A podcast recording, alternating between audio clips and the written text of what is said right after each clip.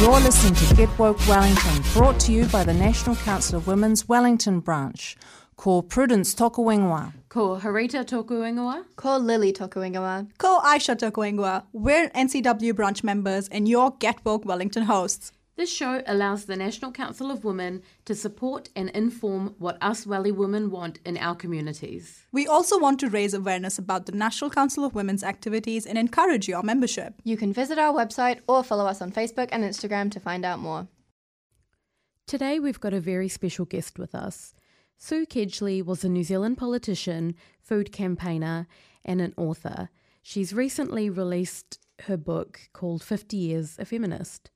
Before entering politics, she worked for the United Nations in New York for eight years and for a decade as a television reporter, director and producer in New Zealand. So nice to have you here. So, first things first, what motivated you to write this book? Tell us what got you to this point. Well, I really uh, wanted to talk about the last, or tell the story of the last fifty years of feminism through the lens of my activism, because I became aware that particularly younger women, many young women didn't know much about the history of the women's movement. Mm-hmm. We've all heard about the suffrage and how wonderful it was that we were the first nation in the world uh, to give women the vote. And it was an extraordinary achievement. But unfortunately, after we got the vote, not much changed for women in New Zealand. Mm. And it still remained very much a man's world. You know, women's place was in the home and mm. men uh, ran the world. And really, apart from in the Second World War, we women were needed to um, run the factories when the men went to war. But as soon as the war was over, whoop, they were elbowed aside mm. and uh, men, you know, took over all the jobs again. So right up until nineteen seventy-one, when we set up uh, the first women's liberation groups in New Zealand, it was basically very little had changed. It was still utterly a man's world. There were two women in Parliament. Men ran everything virtually mm. in New Zealand, and women were really expected to confine themselves to the home. Have young people even heard of the word backlash, and is that what you're talking about when you say no progress or even some some steps backwards? Well, there, yes, uh, there's all, there's was a bit of a backlash, I guess, to the suffrage, because it took another forty years before we got the first woman um, in Parliament, mm. um, having got the vote. It, well, it took a, until nineteen nineteen to even allow women to stand in Parliament, uh, and then until nineteen thirty-five to get the wom- first woman elected. And there was, yes, a bit of a backlash, because there was still that assumption. You know, it, women don't, it, you know, the public sphere belongs to men, mm. and, and women were an intrusion. And, and if you look at all the debates about having a woman in Parliament, you know, pe- we don't want petticoats in Parliament. Very sneering, very... Cr- and um, but attitudes didn't really change. Mm. Yes, we might have got the vote, but attitudes didn't change. And so really it was left to the women's liberation movement when we started it in the early seventies. To change attitudes and and and indeed change the whole way that society views women, which is what the women's movement did mm. uh, in the, in the nineteen seventies and since. So then, in the last fifty years or so, um, how have women's lives improved from the time that you're talking about till now? Well, vastly improved in, in virtually every respect, and, and you actually have to think back to what it was like in nineteen seventy-one, because it, it was so very different. I mean, there was there was no rape crisis centre in New Zealand. Rape wasn't even mentioned. There was no childcare to speak of. Mm. You were just expected to, to you know, be in the, in the women were expected to mm. be in the home. Abortion was illegal. You had to fly to Australia. As a single woman, you couldn't even get contraceptive. And women couldn't take out a mortgage, couldn't get money.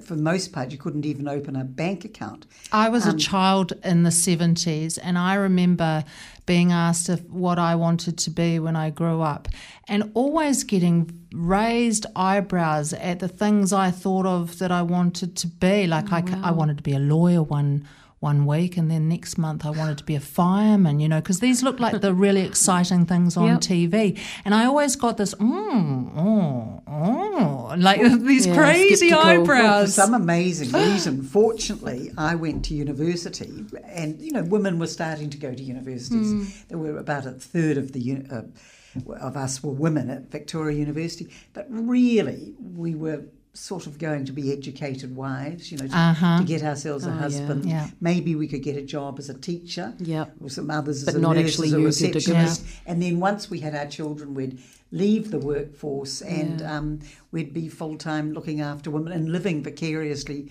through our husbands oh, for the rest God. of our yes. lives. So yes. that's the way things work. Yeah. And so since then, you know, we've got this incredible amount of legislation. Um, we've made uh, sex discrimination illegal. No one had even heard of sexual harassment. The word wasn't even mm, invented right. until the nineteen eighties. So there's been huge progress in many areas, but some things like sexual violence and sexual harassment, I don't see that there has been much improvement. I mean, mm. when I look at the statistics, it seems almost as bad mm, yep. as it was in my day.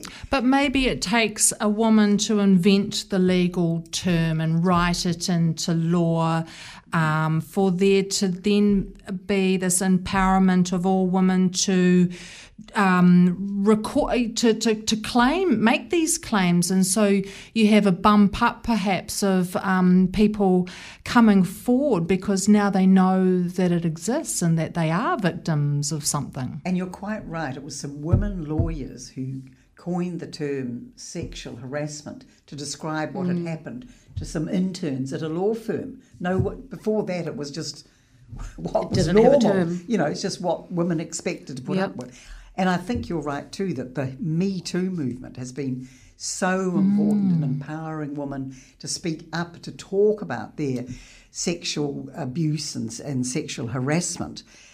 Because so many women feel um, ashamed and, and, you know, they just get, would get kept silent and kept it mm. all to themselves.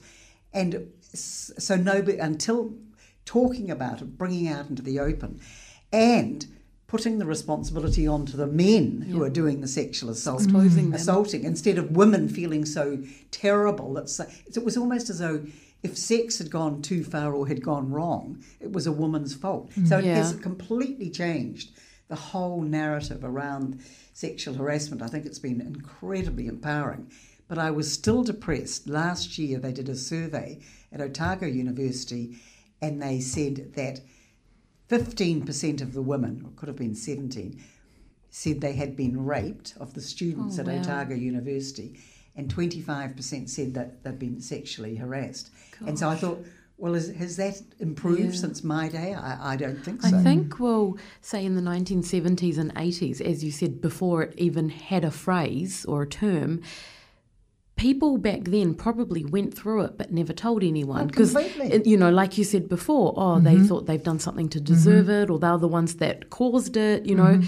and so they just don't tell anyone. You don't tell your siblings, you don't tell your parents, your friends, anyone that this happened to you. Well, when but I told now, when I when I told my sister and my mm. mum, my sister and my mum both rolled their eyes and said, "Oh, well, that's you're nothing." Making it up. No, no, no, no. Truly. Oh, that's nothing. Oh, this, because you they've know, all been through it too. Chin up, you know. Yeah. Sort of. Th- th- we've all been through that. And then it makes you feel even well, worse. As I say in the book, I didn't. Well, it happened to me, and I was had an attempted rape, and I didn't tell anyone except mm. my flatmate. Certainly didn't bother to tell the police, and I didn't know anyone at Victoria University who wasn't, uh, you know, sexually Going assaulted and yeah. you know, by leering sort of drunken men at, at Victoria University at parties and so forth. But we all just put up with it. We didn't. Mm. We we kept it to ourselves. Mm. So it's fantastic that we're now talking yes. about it, saying it's not okay. People calling and, each yeah. other, yeah. Calling, and calling for help, yes. yes. You need support. And we're believing one another mm. and we're not coming back with that terrible response of yeah. of, of, of, your, of, your mother. Of my family. Because then yeah. you just end up feeling like you should have never said anything at all, right? Because it makes you feel worse. Absolutely. And then I guess now, because they've actually got Um, statistics on it, it means it's being reported. You're not going to have statistics statistics if it's not reported, right? Okay. So I guess it's a bit hard to compare nineteen seventies, eighties and nineties to now, because back then mm. there were probably so many undocumented cases that's going right. where course, people never talk about it. Rape and marriage wasn't even illegal. No, because it's just expected. That's just so. So have right? we changed so, up attitudes, or have we changed behaviour? And how do we change those attitudes? So what needs to change next when you when you're talking about men? I mean, have we changed their attitudes and now it's their behaviour? Well, I've. You know, when you think about over the past fifty years, women's role has changed radically, you know, in all sorts of ways. We've surged into the workforce, we've redefined, we've set up, you know, women's music, women's culture. There's we've libraries with books mm. about yeah. women, and we've reinterpreted and reinvented the female role. But while we've been busily changing and growing, men, for the most part, have stood still. And so yeah. I've said, I've actually been saying this for fifty years, that if one sex changes and the other stands still, we're out of sync. You've mm. got a problem. So I really do believe that it's men's turn to change now and to redefine and reinvent the male role. And um, have you got any theories of how to go about, or is it something that we need to step back from? And oh, absolutely, it's up to men. You know, right. men, it's it's we we can't, and and there are men who are doing it. I mean, there are men who are starting to write books and question, and mm. whether it's um, what's his name, John Kerwin, and others are talking, mm, talking about, about it, depression, uh, and talking about depression, yep. and talking about the huge price of suppressing all your feelings and constantly trying to be dominant.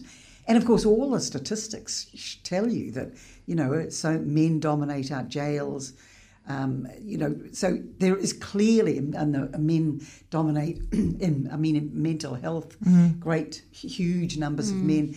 So, you know, we we do, men need to change. Uh, that's what I think. Um, if we're going to have really uh, get beyond these, you know, the, the uh, terrible statistics yeah. about um, sexual violence and abuse. I actually also think that the internet is a problem. It's a, it's a new hazard for young women too, because all this cyberbullying, we didn't even hear mm. about that.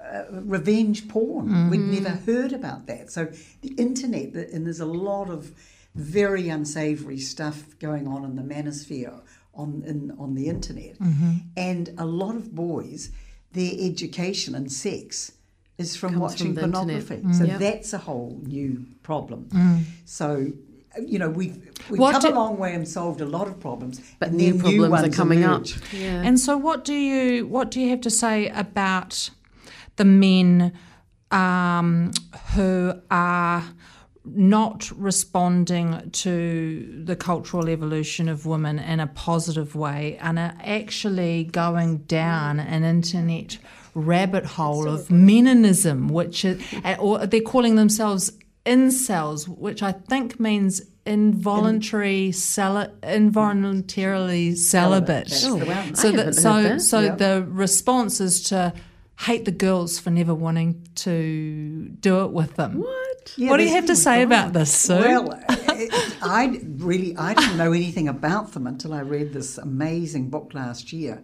about a woman. Who, I'm baffled. Who got her uh, got an alias and and went, spent years pretending to be a guy and, and infiltrating the male yes. in the male oh, websites wow. on the internet. Incels, the involuntary celibates. They're seething oh, with okay. resentment mm. and well, there's yeah, with resentment because women they can't get women, yeah. so they're furious. They're the involuntary uh, celibates. Once so, again, it's our fault, folks, because right. we don't say yes anyway, to them. But, but the, the, she found she was just absolutely horrified by what she found on the manosphere. And these guys are all discussing how you can get away with rape ninety-seven percent, ninety-seven point eight percent of the time, et cetera.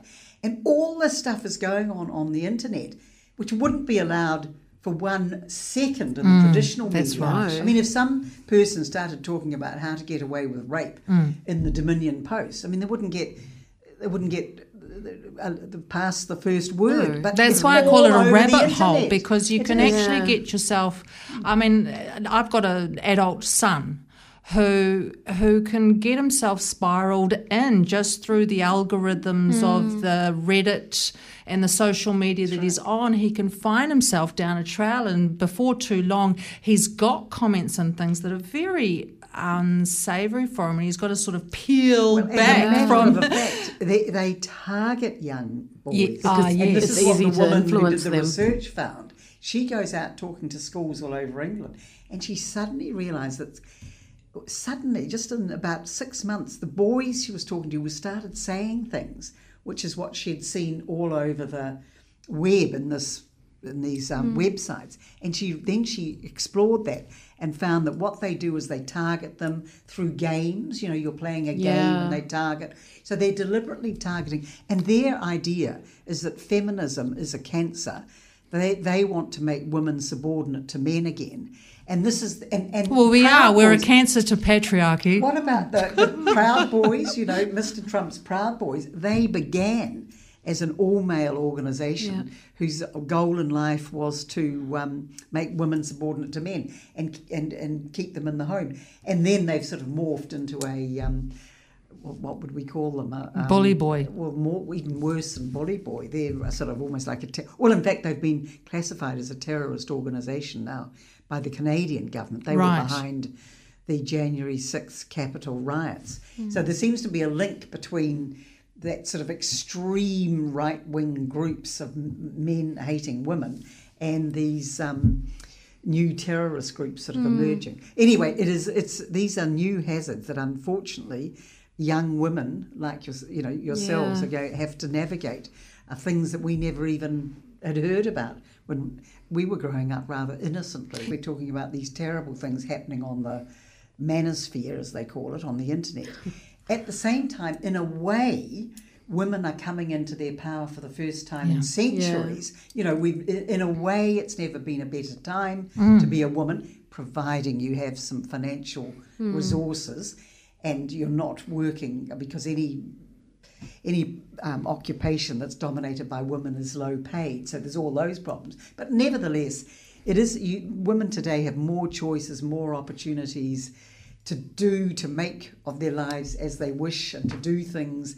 And and actually, I think we need to, um, let's face it, men have made a bit of a mess uh, at running the world. Um, and, um, you know, yeah. the world is on the brink of ecological collapse. So I think it's our turn now to sort of... Oh, phew, I thought you were going to come up with up. a cleaning up analogy, and I was like, that's well, that's not quite feminist.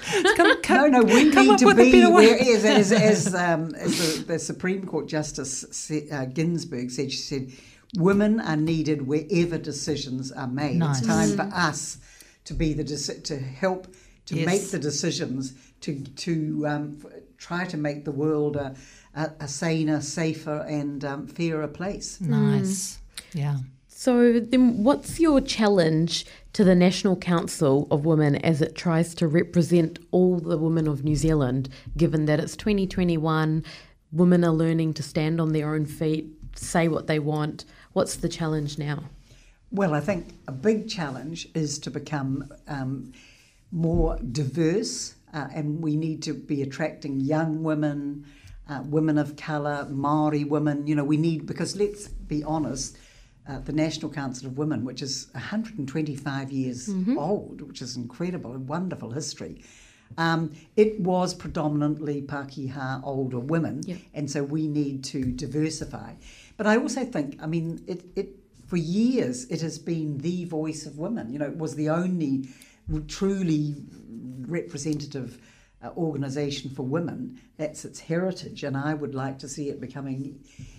advocating more loudly on behalf of women and really being the voice of women in Parliament and elsewhere, mm. because um, the, you know it's so sorely needed.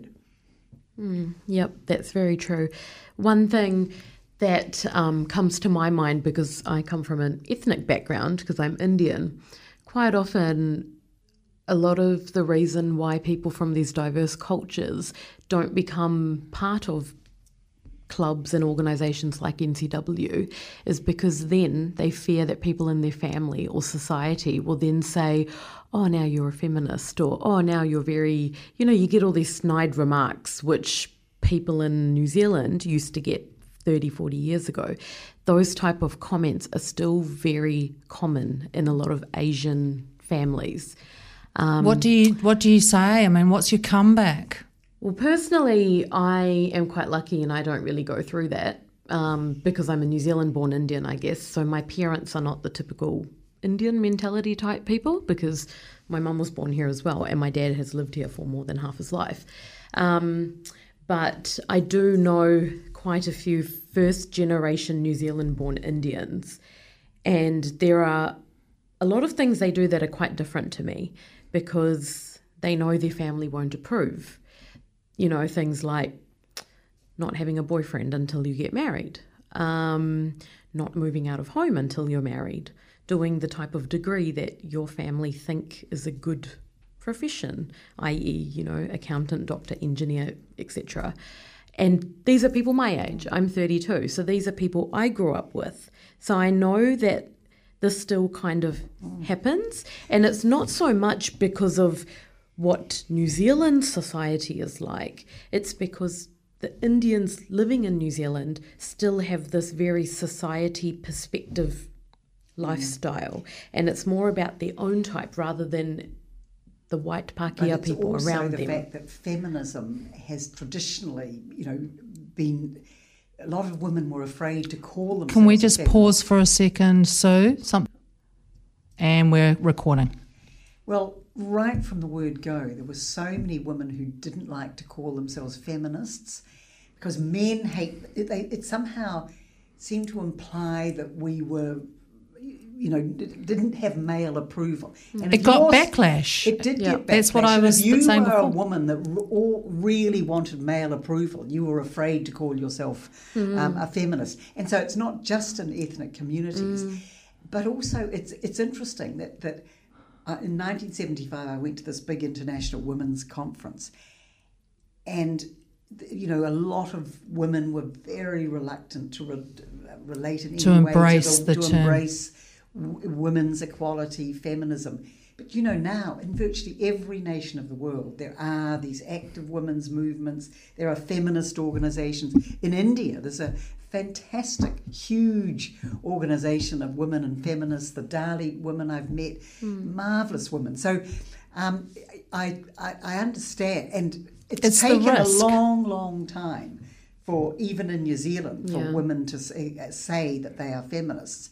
And many are still too afraid mm. to say it because they think that somehow they'll gain male disapproval. It's yeah. yeah, it's the risk of that backlash, and I guess that, that risk never goes away, whether you're any ethnicity or or, or mm. orientation. That risk is still there. We've got to be brave and um, That's why it was so embrace great when these women like Beyonce and that, you know, yeah. like a global yeah, because everyone listens to people doing, like her. I am a feminist, and suddenly she made feminism seem cool. positive and yep. cool, whereas before it was sort of like almost like a term of abuse for many yeah, people. Yeah, and I think a so lot. So, what do you say to to young women who say, "Oh, I'm not a feminist," but but we're discussing feminist issues as far as you're concerned? What's what's your backlash back? Well, um, you know, I, I'm incredibly proud to call myself a feminist and always was. And, you know, I, I think that feminism has done has improved women's lives so much mm. in New Zealand, whether, whether they've identified with the movement or not. So true. And so all of us, in my view, should be proud, proud. to call ourselves feminists. Yeah. And um, it's not it's not an anti-man thing. It's just saying that we women, mm. you know, are coming into our own. We're here as, uh, you know, we we're want, equal. We, we're equal. We want respect. We want to do our thing. Mm. And, um, you, you know, if men feel threatened, well, you know, it's time they... Stepped up. They should step up, up and, um, or keep up with and, the and, times. And, you know, what, what, what's so... What's so terrifying it's because they about feel accepting threatened. Someone as your equal? Yeah. But I think because, and you said it just now, that a lot of people think being a feminist means you're an anti-man. It does. And that's, that's the problem. The problem. Mm, being a feminist doesn't mean you hate men. No. I mean, I call myself a feminist, but I'm married to a man, so I clearly Likewise. don't hate men. I've been um, married for thirty you know? odd years. So that's, it's like the media has spun what the word feminist mean, and they make people think, oh no, it means that they hate all men and they just have a woman group of their well, own type of thing. All I can say is back in nineteen seventy-one when we were setting up women's liberation, they just assumed, they said, if you're a feminist, you must be a man-hating lesbian with a chip on your shoulder. Yeah. So, you know, we were we were ridiculed and sneered at. Never bothered us. We just got on and did uh, our own mm, thing. And I guess that's and because that's the, the media was owned exclusively by men, by by men. men at yeah, the time. Yeah, rich, rich. Yeah. No, so there you we know, are. The, we're framed. The media are apologising for their treatment of Māori, as they yes. certainly should. But that's, I think they could also apologise for their treatment of mm. women, frankly.